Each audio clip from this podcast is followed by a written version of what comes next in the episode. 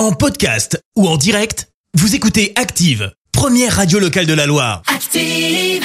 Et place à l'info du jour qui fait du bien avec cette question. Et si les matelas étaient réutilisés? Pour limiter le gaspillage, c'est l'idée d'Eco-Matelas. L'entreprise récupère des matelas d'hôtels de luxe, notamment des 5 étoiles, et plutôt que de les jeter à la poubelle, elle les reconditionne pour ensuite les proposer aux particuliers, mais à prix cassé. Alors tu vas me dire, bah, pourquoi revendre des matelas qui ont déjà servi? Bah, Tout simplement parce que la literie des hôtels est changée tous les 2 à 4 ans, sauf que les matelas ne sont pas non plus complètement usés.